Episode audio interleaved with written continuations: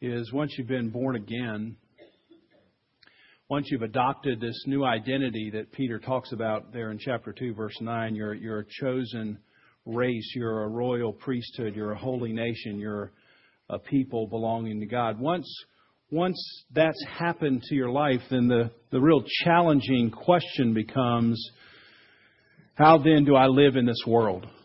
I was in this world, but I have this life transformation. I've been born again. I'm a part of this new identity. But I'm still in this world. I haven't also been transported to heaven, so I'm, I'm sort of stuck, so to speak, in this world. I would say you're, you're placed in this world in a new way. But then you have to decide, well, how then do I live in this context, in this cultural context? Do you, you and I live as aliens or natives? Are we exiles or are we integrated? Are we sojourners or are we citizens of this world? And there's, there's a tension all the way through the New Testament between these two impulses. And you see it in a number of different places. Uh, probably the place you're most familiar with is uh, Jesus' prayer for his disciples. In John 17, he's in the upper room and he has this, what's called the high priestly prayer. It's John 17 is just one long prayer. And he prays for his disciples saying this to God, My prayer is not that you take them, the disciples, out of the world, but that you protect them from the evil one. They are not of the world, even as I am not of it. Sanctify them by the truth. Your word is truth. As you sent me into the world, I have sent them into the world. So these verses are where we get the, the pretty often heard saying, be in the world, but not of the world. You see that tension. Jesus understands he's sending his disciples who are really not of the world, but he is sending them into the world. And there's going to be a tension of how do you live in this world and yet you don't live of the world. Paul says this in Romans 12:2, do not conform any longer to the patterns of this world, but be transfer trans um, transformed, thank you, not transfer, transform in the renewing of your mind. So, you, so you're not supposed to conform any longer to the patterns of this world, the Apostle Paul says in Romans 12. So there's nonconformity, yet he says in 1 Corinthians 9, I have become all things to all men so that by all possible means I might save some. So you're not supposed to conform, and yet in the world you're supposed to conform in all possible ways so you might win some. So there's a nonconformity and then there's a there's an adaptation to the culture. So Jesus sees that tension, Paul sees the tension, and you see some of that tension here just in our text. Verse 11, Peter says, live as, as sojourners uh, or foreigners or exiles. There's a separation from the culture. Yet, verse 12, keep your conduct honorable among the Gentiles. See, there's a, there's a separation, but then you're supposed to live in the Gentile world in such a way that they can see you and they can say, I've seen this person close enough to know that their character is honorable. These two impulses are always in tension with each other, and it's a great challenge to find the, the biblical balance. And Andrew Walls understood this in his book, The Missionary Movement in Christian History. So he's talking about how missions moves across cultures, and he says this We call these two impulses the indigenous principle and the pilgrim principle. The gospel must become indigenous in every culture in the world. It must find a home in the culture. It must fit in. That's the indigenous impulse. Yet, at the same time, and just as powerful, the gospel produces a pilgrim mindset. It loosens people from their culture. It criticizes and corrects the culture. It, it turns people into pilgrims and aliens and exiles in their own culture. So be in the world, yet not of the world. Do not conform, yet become all things. Live as exiles, yet live among the people. The tension between these impulses is pervasive. Jesus, you remember, he, he experiences this tension from the, from the culture that he's in. He's the, the chosen one. He's the holy one. He's the prophet. He's the Christ. He's the Messiah. And so he enters into this world, and you remember in Luke chapter 7, he's, he's been invited over to a dinner party with pastors. And the pastors are all there, and Jesus is there at this dinner party, and a prostitute, a woman, crashes the dinner party. And she begins to wash Jesus' feet. And the pastors in the room say, This man is a prophet. And if he's a prophet, he knows this woman's reputation. Why is he not separating himself from her? He felt that tension. A few chapters later, Luke, remember the story of Zacchaeus. Jesus breaks all social norms and invites himself over for dinner. Hey, Zacchaeus, I'm coming to your dinner tonight. Okay.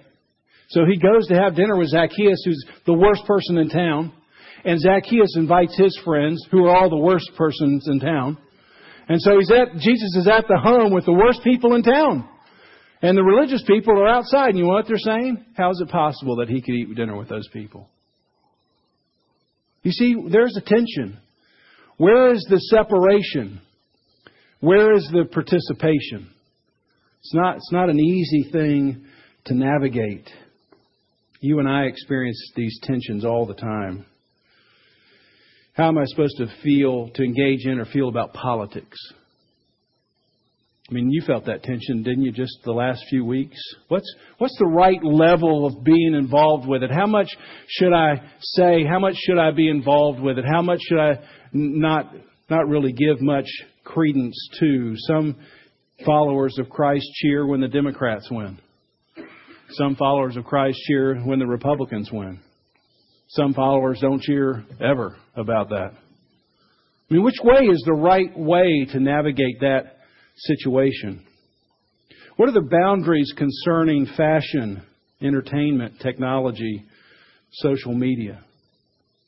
You face that tension, don't you, all the time? What's the right way? Where, where, can I be engaged? Where, where do I have to have separation? Where's the level of participation? Where's the level of of not being conformed to the world. Is Google a good thing? Or according to this guy named Nicholas Carr, who wrote a popular article in the, the magazine, The Atlantic magazine, title of his article, Has Google Made Us Stupid? And it had an interesting premise. It's, it's Google has provided information, but it hasn't, defi- it hasn't provided any discernment. And he's saying discernment's a lot more valuable than information. And so, yes, you have a lot more information, but you have less discernment. So, is it possible that your engagement in some area of the media, of the world, is actually not beneficial? Is Facebook valuable? It keeps you connected to your family and friends?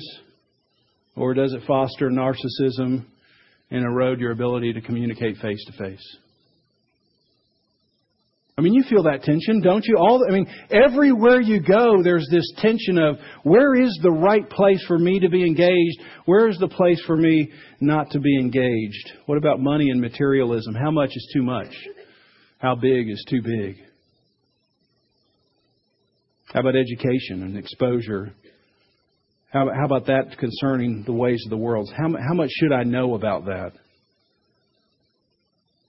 And that's a tension for you, but you have kids, it's bigger tension. How, how, should I educate my kids about the world? What, what level of participation should they um, have knowledge of or be involved with it? Should, should they have a lot or a little? And then how do I navigate that for them? Those are tensions that everybody has to wrestle with. And so, I don't know about you, but sometimes it feels like I live my life in that tension. I mean, whether it's just wave after wave of sort of ordinary decisions, or people come to me with a complex situation and I, and I just can't go right to the Bible and say, see, that's, it's just right there in the Phillips translation. It just doesn't work always quite that simply. And so you have to exercise some wisdom. You have to exercise some discernment. And my question this morning is how do we navigate between those two impulses? sojourners or citizens. And it's a huge question that I couldn't possibly unpack all of today. And it should provide plenty of lunchtime conversation about how does that work in our own lives? How should it be working? But I think Peter in his verses here provides three points of light in which we can navigate by. And um, the first one is preparation. I'm going to use chapter 1, verse 13 for that. There's preparation. Chapter 2, verse 11, there's separation. And then chapter 2, verse 12, there's participation. So those are the three lights. This isn't the only way you can navigate this road, but I think this is, might be helpful from our teacher, our pastor this morning from Peter. There's preparation, there's separation, and there's participation. Maybe those three things can help you navigate some decisions as you face this week. First, preparation. Look at chapter 1, verse 13.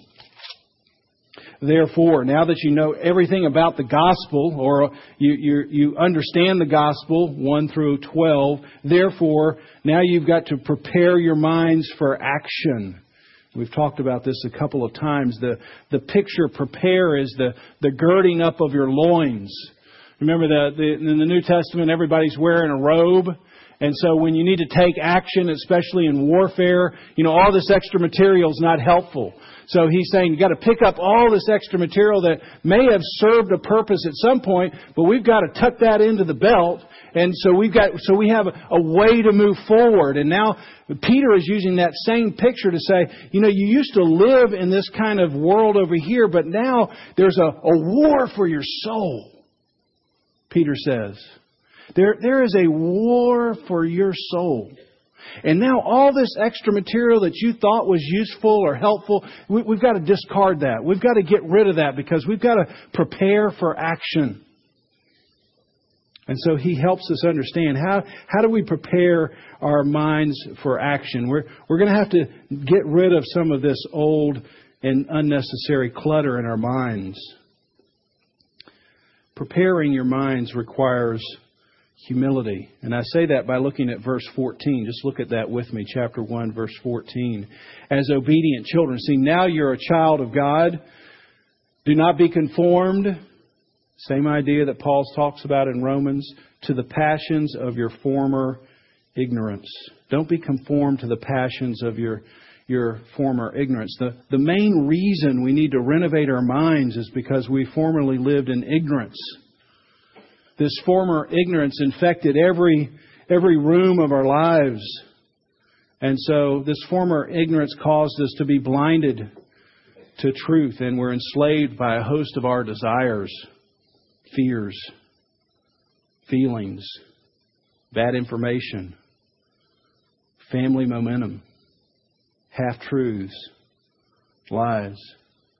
See, these are the things that were infecting the rooms of our mind. We lived in this former ignorance, and so we really lived our lives according to this half truth. We, we really lived our lives from this family momentum that was carrying us into the future. We really lived our lives out of fear, and so we've got to prepare our minds to understand that we lived in this former ignorance. Paul says this in Ephesians 4 you must no longer live as you used to in the futility of your thinking. See, it begins with your mind, darkened in your understanding, having lost all sensitivity and corrupted by deceitful desires. See, when, when I was just trying to think of this Peter and Paul image that you have this former ignorance, you have this deceitful desires the picture that came to my mind was, um, and I must have either had an overactive imagination or I re- was remembering some horror movie or a bad dream. But you know, when you get into a dream, it's all distorted. It seems real, but then it, you're you're just suddenly in different places, and it just it's it's weird. And so I imagine you, you're you're you're desperately trying to escape from this old, dark, creaky house, and you're walking down the hallway, and you just know one of these doors is the way to freedom. And so you open the first door and it's just a brick wall. And you close out when you go to the next door and it's like outer space. You know, you almost fall out like, whoa, that's not the right door. And then you go to the next door and you open it, it's another door and you open it, it's another door and you open it's another, it's ne- never ending. You go to the next door and just garbage falls out. You can't possibly go through the door. Every, everywhere you go, this is what I think about during the week. See, that's, that's like the, the compartments of your mind. Every place you used to open up has a problem with it. They're all, all different, but they're all infected in some area. And I don't know if you've noticed that just because you get born again, that doesn't necessarily clean out those rooms. It doesn't just stop your family history. You have all that momentum still moving. It doesn't just stop fears. It doesn't just stop the garbage that you put into a room. It doesn't stop those things automatically. Yes, God can rescue you out of some of those things, but you've got these closets, you've got these rooms that when you open up have to be addressed. And the first thing in terms of having a prepared mind is just to understand that I'm still affected by my former ignorance. See, if you can't say that out loud, then you're going to have trouble really navigating moving forward. You just have to be willing to say, yes, I lived in this former ignorance. I, and yes, I am rescued. I'm ransomed, but I'm still living in this situation. Yes, I've been called out of the darkness into the marvelous light, but, but I still have this former ignorance affecting my life. It affects my relationships, my judgment, my sexuality, emotions, intellect, parenting, my tongue, my views of money, family, work, pleasure. It affects all those areas. And so part of preparing your mind, maybe the first part is, is humbly admitting that every room in your mind needs renovation. If I was Rob Campbell, first of all, I'd have a sweat towel up here and I'd be sweating by now. But I would say, you know, turn to your neighbor and say, every room in your mind needs re- renovation. That, that's, see, that every room in everyone's mind here still needs renovation. Some of you are going, yeah, I know. You should see the rooms I have to deal with over here. So every room, we have to have the humility. A prepared mind is a humble mind saying, I need renovation. I need a restoration in, in every area of my mind. Secondly, humility prepares your mind by causing you to carefully weigh your own thoughts. God says, you know, this verse, Isaiah 55, He's saying to His own people who are following after Him. So God's speaking to His own congregation, and He says to His congregation, hey, your thoughts, they're not mine. Hey, your ways, they're, they're not always mine. He's not talking about people who are outside. He's t- saying to his own congregation, so a prepared mind can humbly say, you know what? My first thought isn't necessarily following after God's thought. It takes humility. Your first thought isn't equal to the work of the Holy Spirit. And so just in humility, you have to say, okay, I'm gonna, I'm gonna, I'm gonna have a thought. That's fine, but I'm just not gonna let that be the, the, the, the absolute truth. I might have some family momentum. I might have some fears. I might have a bunch of other things affecting my first thought. So I just want to humbly take that thought captive and judge it against the truth before I move forward. A, a humble mind, a, a humility prepares your mind by leading you to an ever increasing hunger for the Word of God. You, you, prepare your mind because you have a humble mind and you say, okay, if I can't trust my first word, whose word can I trust? And Jesus says it in John 17 when he's praying for his disciples. He's saying, God, I'm going to send them into the world and they're going to be attacked. And so I want you to sanctify them by, what does he say? The truth. And what's the truth? Your word is the truth. Paul says it in Ephesians 5. We're washing, God's washing the bride of Christ with the Word of God. So, so you have to have a humble mind that, that understands, first of all, even though I've been born again, I still have issues in my mind. I still have this stuff going through my mind that needs to be addressed. Secondly, I, I understand that my first thought isn't automatically just the work of the Holy Spirit. Could be the exact opposite.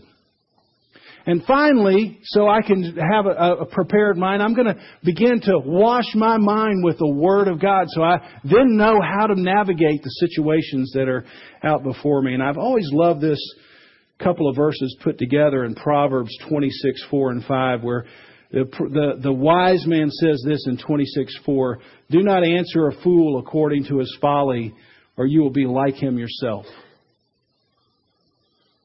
You ever been in that situation? You just you start down the argument road, and you're like, I'm as big a fool as you are, buddy. I just sort of got down at the bottom level with you, and I, I, I would have been better off if I just hadn't even said anything. That's probably would have been better. Do not answer a fool according to his folly, or you will be like him yourself. That's verse 4. Verse 5. Answer a fool according to his folly, or he will be wise in his own eyes. Well, which is it? I mean, here it is in the Bible. In the first one, you're supposed to not answer the fool. In the second one, you are supposed to answer the fool. Well, which one is it? See, it's a wisdom issue. Can't just say it's this, this overlays every possible situation.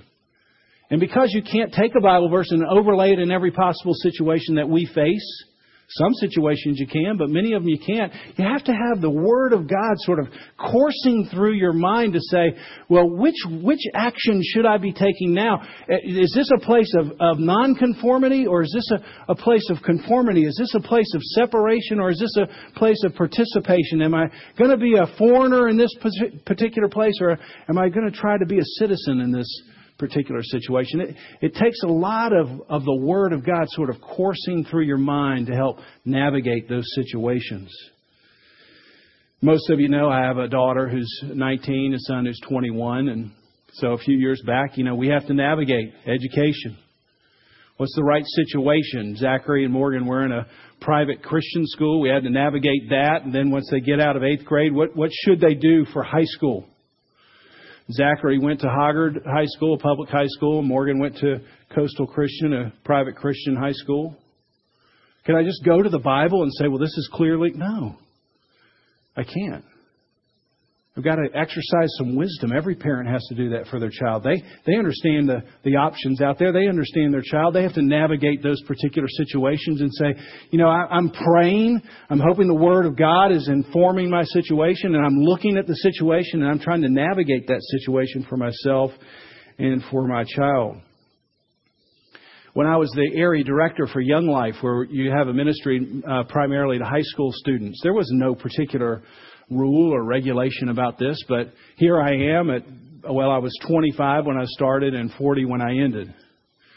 So the whole time I'm old enough to drink. It's no problem if I want to have a beer, if I want to have a glass of wine. That's not a big issue in my mind. I don't think you can go to the Bible and say it's absolutely, you cannot do that. But should I? I mean, if I'm out at Outback Steakhouse and I'm throwing some down, is that good? You see me out there? Don't come out on Monday nights. I'm always out there on Monday I mean, there's no rule. There's no, there's no absolute certainty at that moment what's the best thing to do. And so you have to have the, the Word of God sort of coursing through and saying, I just don't want my first reaction to necessarily mean that's the Holy Spirit. It may not be. And so I just don't drink. It just is easier for me. Just didn't want that to be any kind of barrier for a high school kid seeing the Lord. Does everyone have to make my decision? No. But you see, you, ha- you have to navigate all the time. You have those decisions to navigate. And you have to understand that you still have a lot of ignorance in your mind that has to be addressed. You have to open those doors up. You have to shovel some stuff out. You got to shovel in the Word of God. You really got to have a prepared mind, a prepared mind I think, is one that starts with humility. Secondly,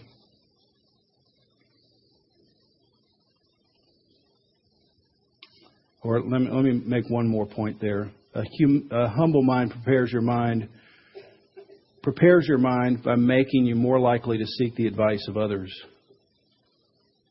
How do you know which way to go? So often you should just call someone Proverbs 24 6 For waging war, you need guidance. For victory, many advisors. I mean, I can't tell you, I, I hope this happens to you and, and you do it. I can't tell you how many times people call me or I call them and say, Hey, I just need to run this by you. seems like a right situation or what, this seems like a, an appropriate response, but I know me and I just need to have somebody else sort of weigh in on it. So a prepared mind understands, hey, I, I'm going to, I'm waging war for my soul and I can't do it by myself. So I'm going to have somebody else enter in to the thinking process with me. So that's the first point. The second point from chapter 2 verse 11 is separation chapter 2, verse 11. Let's look at that together. Beloved, I urge you as sojourners or foreigners and exiles to abstain or to separate yourself from the passions of your flesh. Peter understands there's clearly a need for separation, yet just notice in this passage the greatest place of separation, the greatest place of need of separation is not between you and your neighbor. It's not between you and your community. The greatest need for separation is between you and you.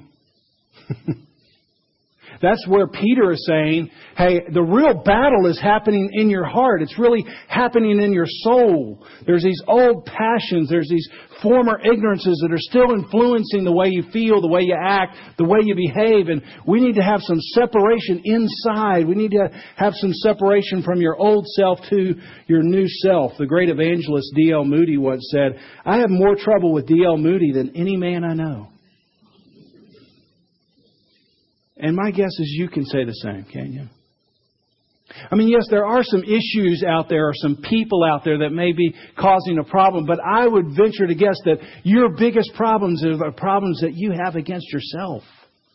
The issues that are in your own mind, that are in your own heart, and there needs to be some separation, Peter is telling us. So just listen to the way Paul talks about this same idea.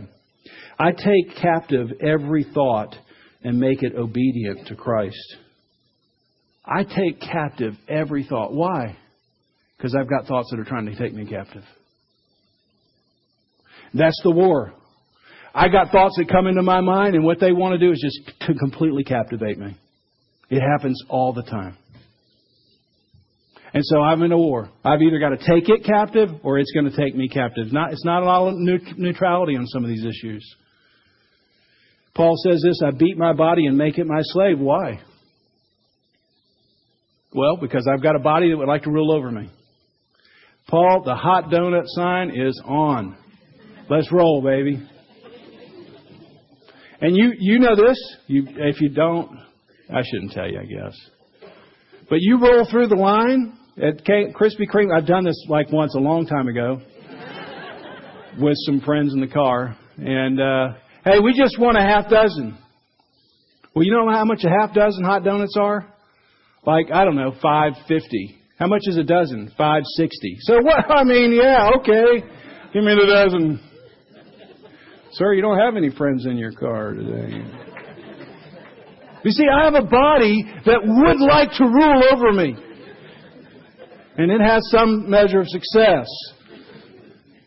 You have thoughts that would like to rule over you. You have a body that would like to rule over you. You are in a war for your soul.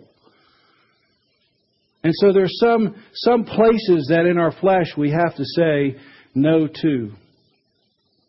And notice in verse 11, Peter, as a pastor, he's saying, Beloved, I urge you. He's looking, he's looking, he's trying to put their, their heads in his hands and say, I love you. I don't want you to be caught in the passions of your old flesh. I, I want you to break free from those things.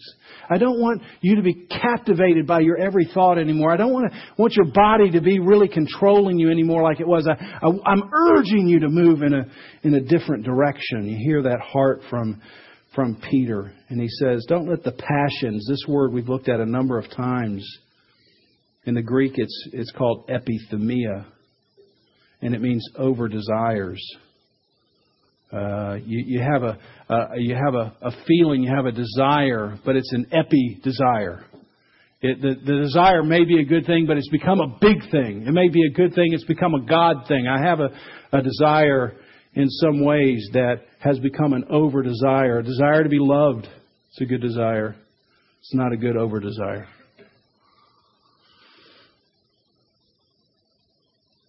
It's that that can be you can become captive to that. And you're a slave now to that desire. Have a desire for health or influence or family or food or wisdom or money. Nothing wrong with those as desires until they become controlling. You can make service to God an over desire, an epi desire. And you can think that because you're doing all these things, God's got you back. And really, you're just serving your service and not the Lord. A Christian writer named Sheldon Vanauken writes this I was once caught up in the mood and action of the 1960s. Christ, I thought, would surely be pleased with my protests. But the movement, whatever its ideals, gradually pushed Jesus to the rear. The movement, not God, became first. I now think that making God secondary, which in the end is to make him nothing, is the mortal danger of politics and social action. So you can have a good desire, even for service to the church, that becomes an epi desire, and so service becomes your Savior instead of Jesus becoming your Savior. And I'm going to I'm going to take next week to just talk about this war against our soul because it's such an important topic, but I want to just point out one one place this morning, one one way you can get separation inside in the war against your soul. And the one thing I just want to mention here briefly is worship. Remember the Apostle Paul in Romans chapter 1, he says, We exchanged the truth of God for a lie, and we've worshiped created things rather than the created, so we have a depraved mind. And so our problem is that is that every person that's been born is born as a worshiper. They will worship. That's not an option. The option is what you will worship. And the problem, the sinful problem, is that we worship a created thing rather than the created thing. That's what Paul is telling us in Romans 1. And so we fix our, our we are fixated on some created object as, as people who are apart from God something made, some person, some emotion, some need, and those things become our saviors.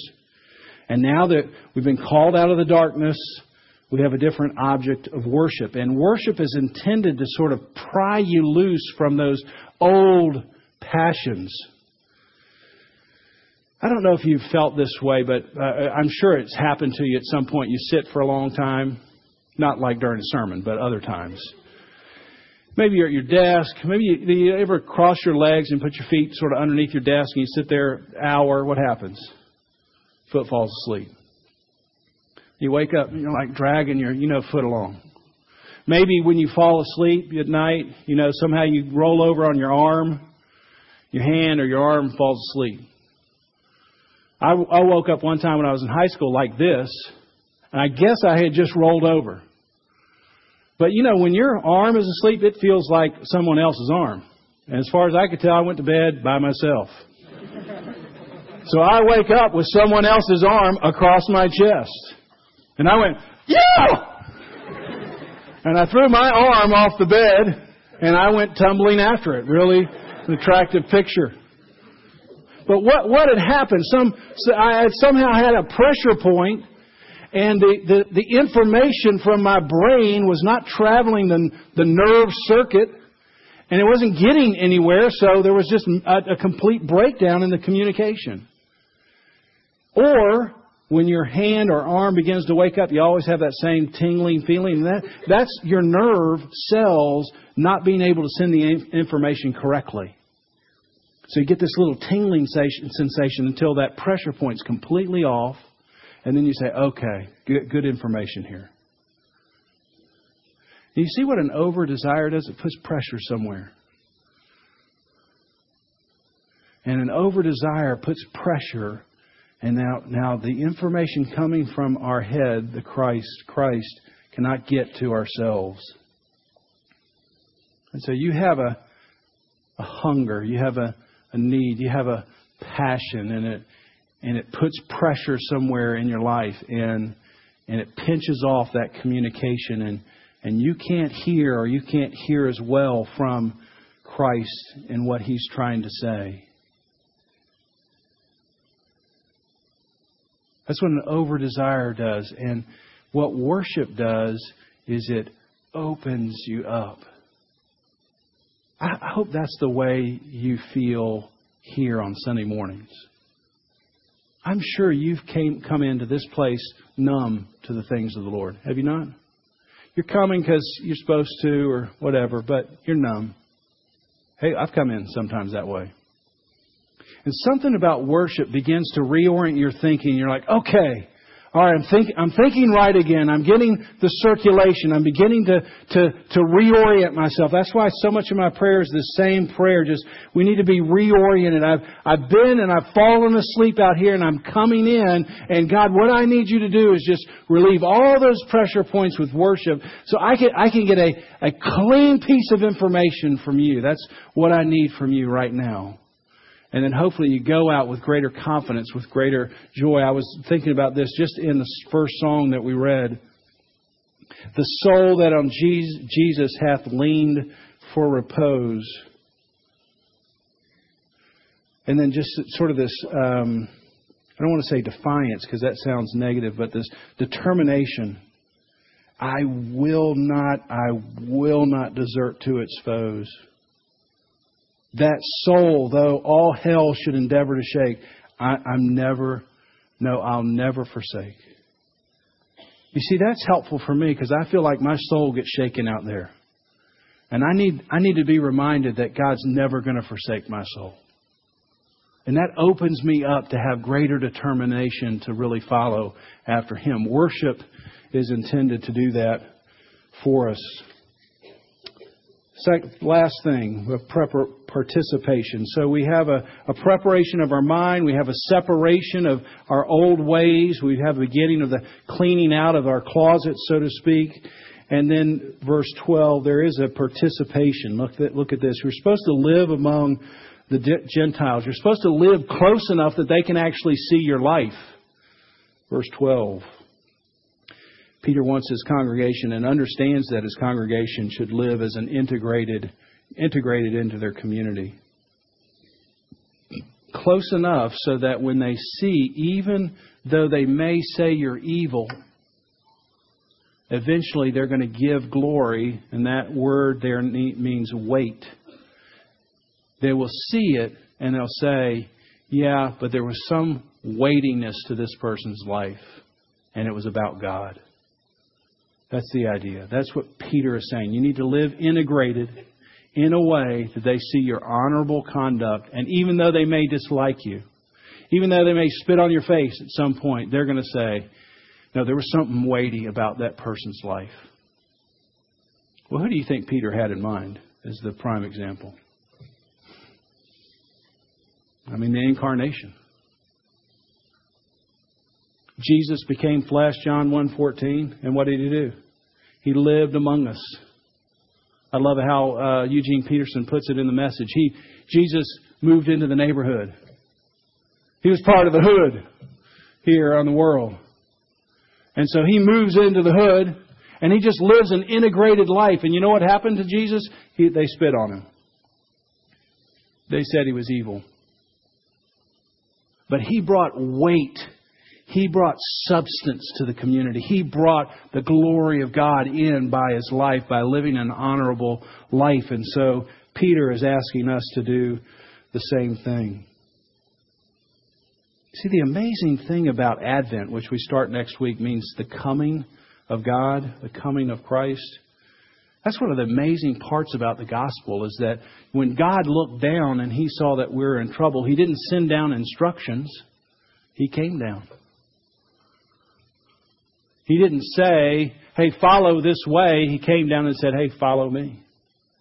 He lived in an integrated way that you could follow after Christ, and Peter intends our movement to be the same. But unfortunately, we live in a, a, a mostly weightless society. Let me read a quote from David Wells in his book. God in the wasteland. It's one of the defining marks of our time that God is now weightless. he has become unimportant. He rests upon the world so inconsequentially as to not be noticeable. Those who assure the pollster of their belief in God's existence nonetheless consider him less interesting than television. His commands less authoritative than their appetites for affluence and influence. His judgment no more awe inspiring than the evening news. And his truth less compelling than the advertiser's sweet fog of flattery and lies. That is weightlessness. Peter's given the opposite instructions. You've got to live integrated, and your, your, your life has to be so honorable that you give weight to the reality of God's existence. So, if I were just giving a talk and not a sermon, and we were all going to break up into small groups, that was my picture this morning. And we said, okay, I've, you've heard this wonderful sermon, really incredible. Um, and now you're going to break up into groups of eight or ten. You're going to have a discussion. This is, these would be the discussion points I'd want you to have. You ready? So you pick off one. You can have it with your friend or your family. Where do you feel the tension in your life between separation and participation? Where do you feel that? I mean, I might have a great tension in an area you don't doesn't bother you. No, no matter to you, you might have a different one. Where do you feel that tension between separation and participation? Are you humble? Secondly, are you humble in your think, humble enough in your thinking that you regularly assume your first thoughts are not pretty much God's thoughts? Are you humble enough in your thinking that you just recognize, hey, my first thoughts, I'm pretty much not thinking that's necessarily God's first thoughts. Third, is there an over desire in your life that's cutting off circulation? Something's still in a closet, something's still in a room, and it's pressing down. I'm not saying you're not a Christian. I'm just saying it's pressing down and it's causing you to really not get information from God in the right way. What is that? Finally, if, and I thought particularly if you're a college student or a midlife person. And then I started thinking I was mowing the lawn yesterday, really vacuuming up the leaves in my lawn. I thought I'm a midlifer, and then I thought I'm 49. Maybe I'm a little past midlife. But if you're a college student or if you're in the midlife place, and of course everyone could ask this question, does your conduct give weight to God's reality? You're a college student. You're, I'm not worried about whether you're integrated. I know you're integrated. I'm worried if your conduct gives weight to the reality of God, or are you just weightless? See, I, I see some college students here, they're back and they're going, man, I wish I'd left at 10. Um, but they're going back today. And my question is when you go back, are you really just like a feather? I mean, you believe, but you're weightless. Your conduct is not displaying the reality of God. If you're 50, you don't have as much time left. When you go and integrate yourself in the community, are you giving weight to the reality of God, or are you just weightless out there? Let's pray together. Lord, we. Um, we just covered a few points here this morning. But I trust that they're the points that you want to have covered. And providentially, you have used Peter as our pastor this morning to speak to every, every heart here. Every, every Christian brother or sister here has this difficulty of navigation. And so help us, Lord. Help us to see ourselves. Help us to see you. Help us to know the way in which we should go. Lord, would you bless the, the time, the talents, and the money that we have to give to you today for the multiplication of your glory and of your weight into our community. In Jesus' name we pray. Amen.